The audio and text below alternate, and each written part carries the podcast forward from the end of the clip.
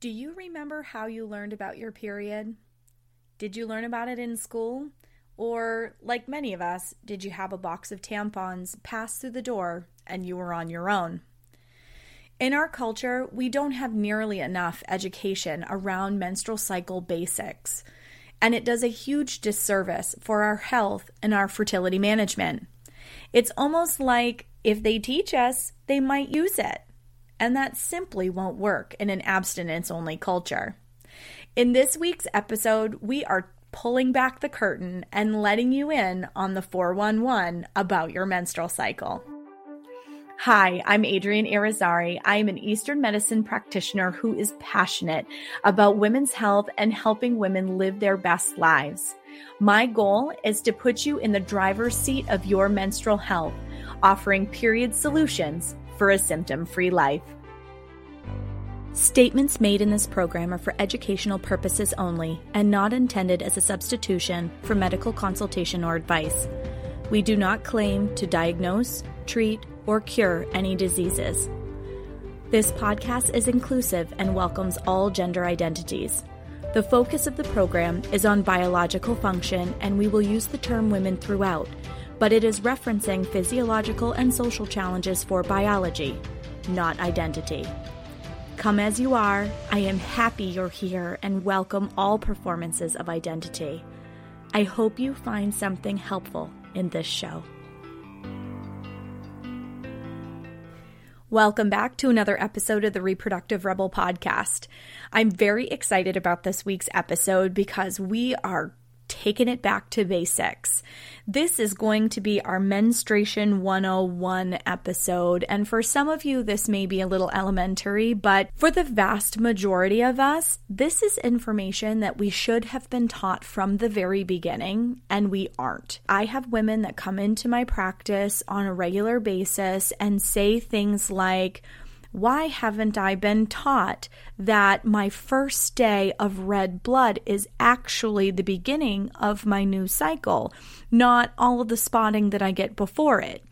Or, "I thought I was supposed to have energy around ovulation. Why is it that I feel tired and kind of like my period is starting?" So, understanding what is happening in our body at each of the different stages of our month helps us to understand how it should be and what may not be working optimally for us, so that we can do some very specific work to support the system, to eliminate those symptoms and restore ease. So let's have that overview conversation that we all should have had as young women. I was very frustrated to find when I did a survey on Facebook, maybe I did it on Instagram, I think I actually did it in both places, but I had kind of asked the audience to see how people learned about what was going on inside of their bodies, and I was finding that people were, the vast majority anyway, of people weren't saying that they learned about their sexual health and their body wisdom through health class. I think I had one person respond that everything that she knew about her reproductive health came out of a health class. Let me just let that sink in for a second. One person out of all of the people that I asked this question to actually learned this information in school. Most people said things like, "Between Google and my friends, I figured it out," or "My period started, I wasn't given any information, just had a box of tampons, slid through the door, and I was on my own to figure it out."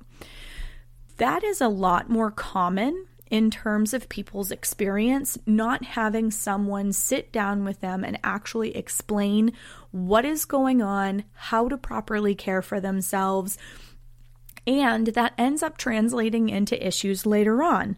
I had a client a few years ago now who was struggling to conceive. Well, lo and behold, we found out that, while there were some things to work on that were cycle related, for her, the reason that she wasn't getting pregnant was actually less to do with her appearance of her cycle and the health of it, but actually the fact that she had been taught by a friend that her fertile window was the 5 days before her period. So she had spent years, okay, it breaks my heart, and I just wanted to hug her because she was so upset when she found out that the reason she wasn't conceiving is because they were trying in the wrong place during the month. Just that little change was the difference between somebody going through an infertility program and somebody being able to naturally conceive on their own without intervention.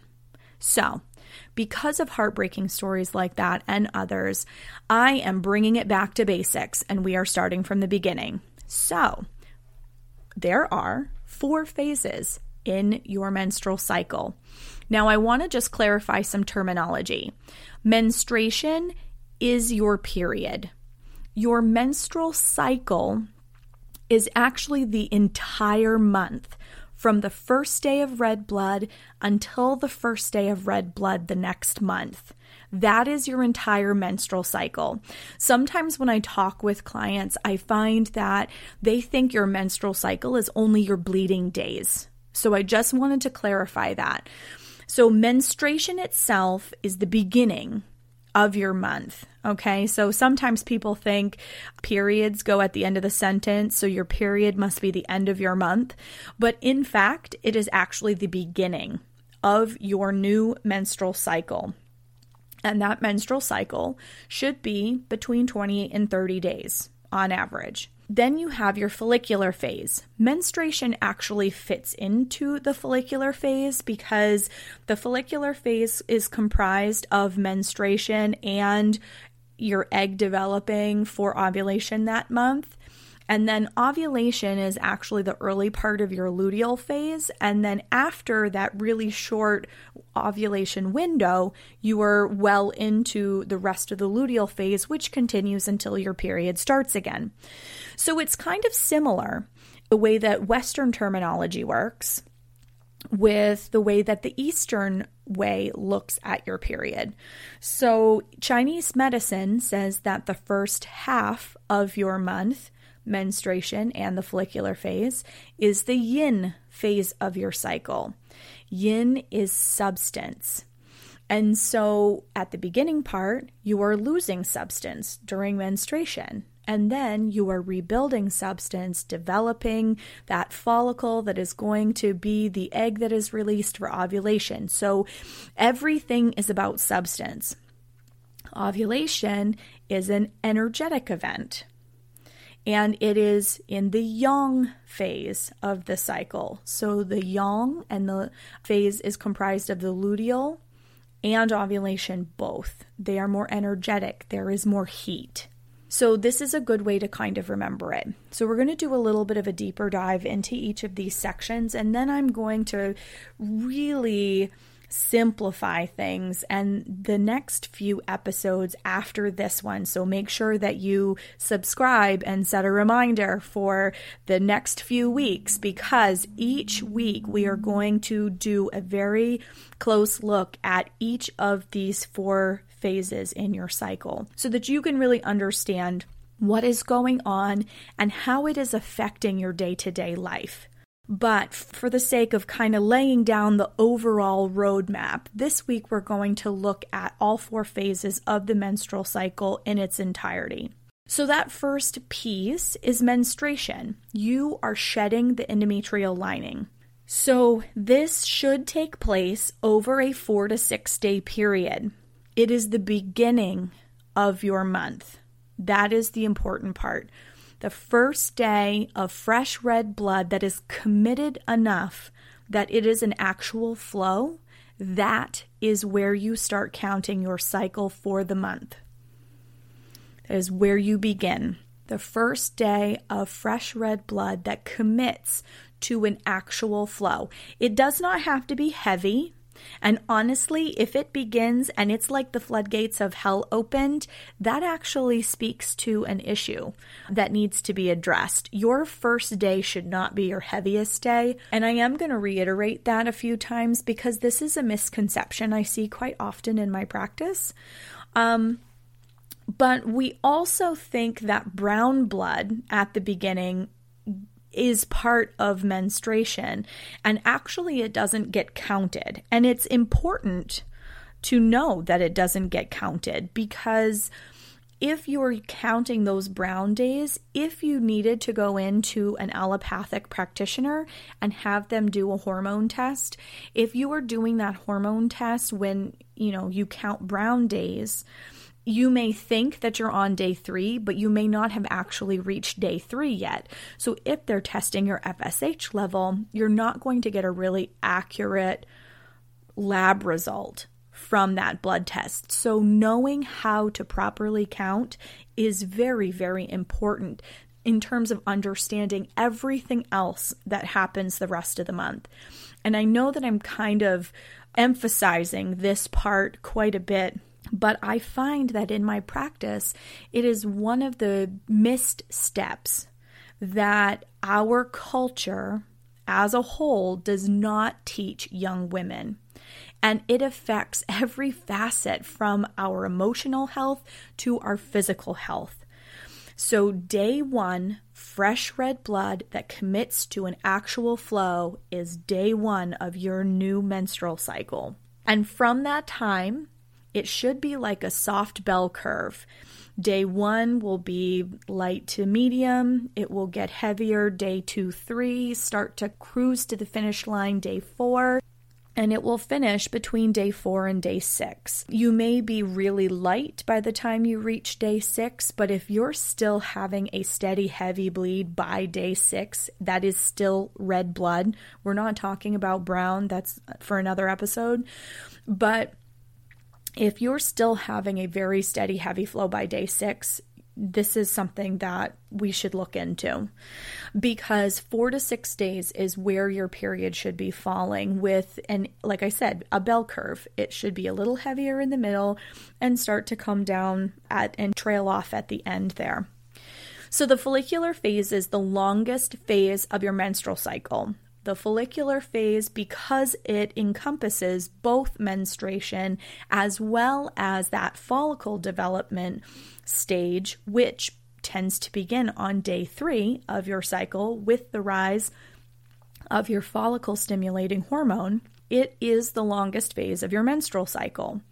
So follicles develop, a dominant follicle steps forward, and that is the one that will end up being released for ovulation that month. Vitamin D is an important mineral to have in this phase of your cycle. The other thing to keep in mind in this phase of your cycle is to have blood building foods. So your dark leafy greens, apricots, cherries, anything that's red as well, red like pomegranates, all of those kinds of things are going to help in that blood building. So think blood red.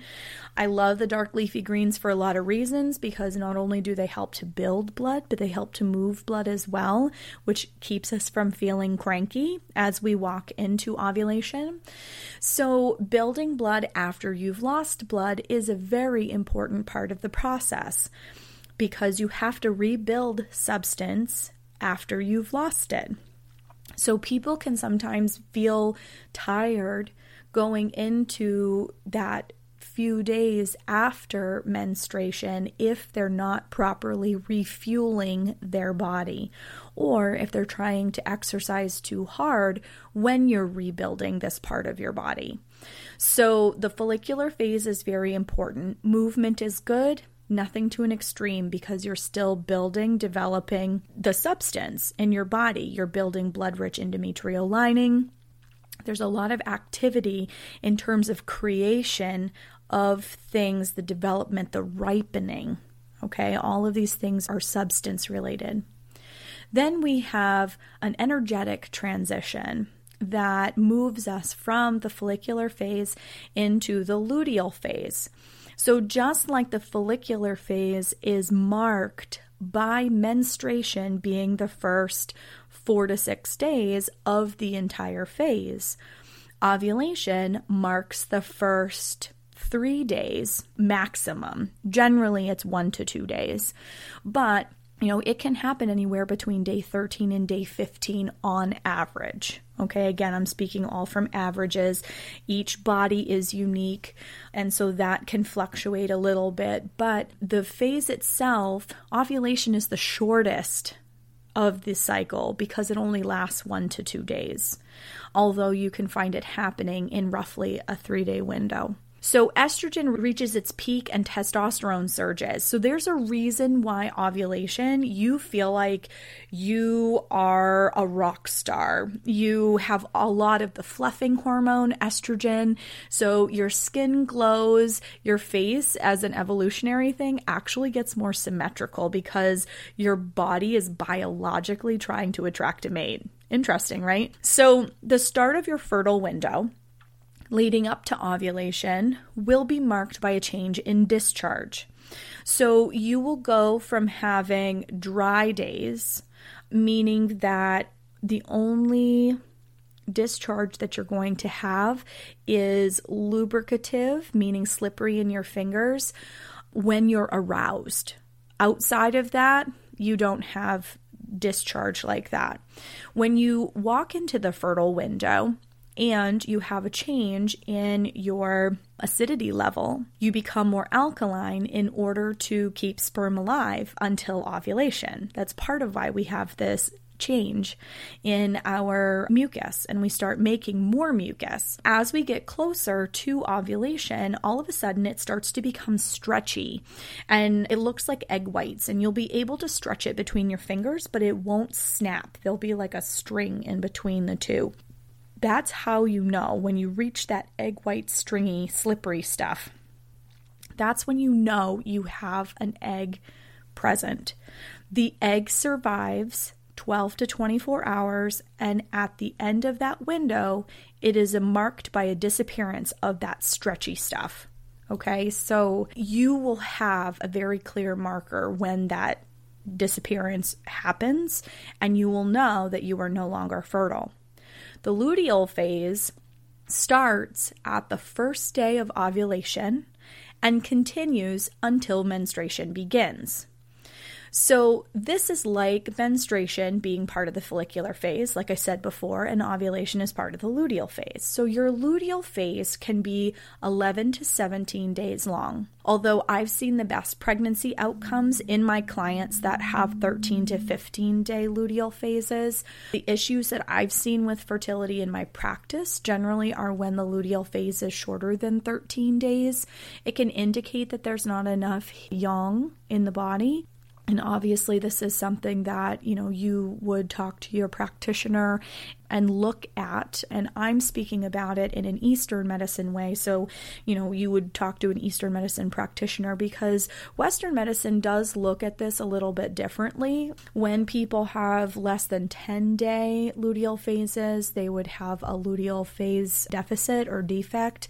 From a Chinese medicine place, it means that there's not enough heat in that second part of the cycle to hold a pregnancy, because the belief is like warm feet or fertile feet, keeping the body warm is hospitable for fertility purposes, okay? And if there's not enough heat in the second part of the cycle, miscarriage is possible. So contrary to popular belief, you cannot get pregnant all month. I'm going to just leave that there for a second. You cannot get pregnant all month. I know that is a mind-blowing concept for some of you. I know that it was for me, because the way that I remember birth control being pitched outside of for medical purposes, that's one of the things I remember in school, that it was like, you know, you need to be on birth control because you're super fertile and can get pregnant anytime. Well, that's not true. You have a 7-day fertile window, and you're taking medication all month for a 7-day fertile window. Outside of that 7-day fertile window, your body is a sperm killing machine. You're simply too acidic for sperm to survive. So it's really important to know these things because it changes the way that we make decisions. So I know for me, when I found out that I couldn't get pregnant all month long, it became incredibly important to me to figure out where that fertile window was because I had a heart attack on birth control. I didn't want to be reliant upon hormonal birth control anymore, and my mind was totally blown by the fact that you could manage your fertility without needing hormones. So for me, it looked like a Caya diaphragm. If I was in that 7-day window, I would either abstain or use a barrier, and I was able to manage my fertility very well. So knowing the basics about how your body works are the foundation of literally everything. You will know what it needs when you know what phase you're in. You will have a better understanding of your energy levels, and you know, this is why ovulation for most women. Now, I know that there are exceptions to every rule, and there are women that I work with in my practice that have a low and PMS symptoms and cramping, and it feels like their period is starting, but they're only at ovulation. And there's reasons for that. And, you know, we'll look at that as we go forward. But knowing that you should be having the highest of energy of the entire month during ovulation then tells you that there's an area that needs a little more love and support in your body, right? So understanding what your body's supposed to be doing, understanding what your energy is supposed to look like totally changes your understanding of your body, and realize that it is lovingly trying to communicate with you, but we just haven't been taught how to read the language. So, you know, knowing these foundational concepts, you know how to plan for fertility. So if you're trying to get pregnant, you know when the optimal time is. Or if you don't want to get pregnant, you know how and when to take precautions.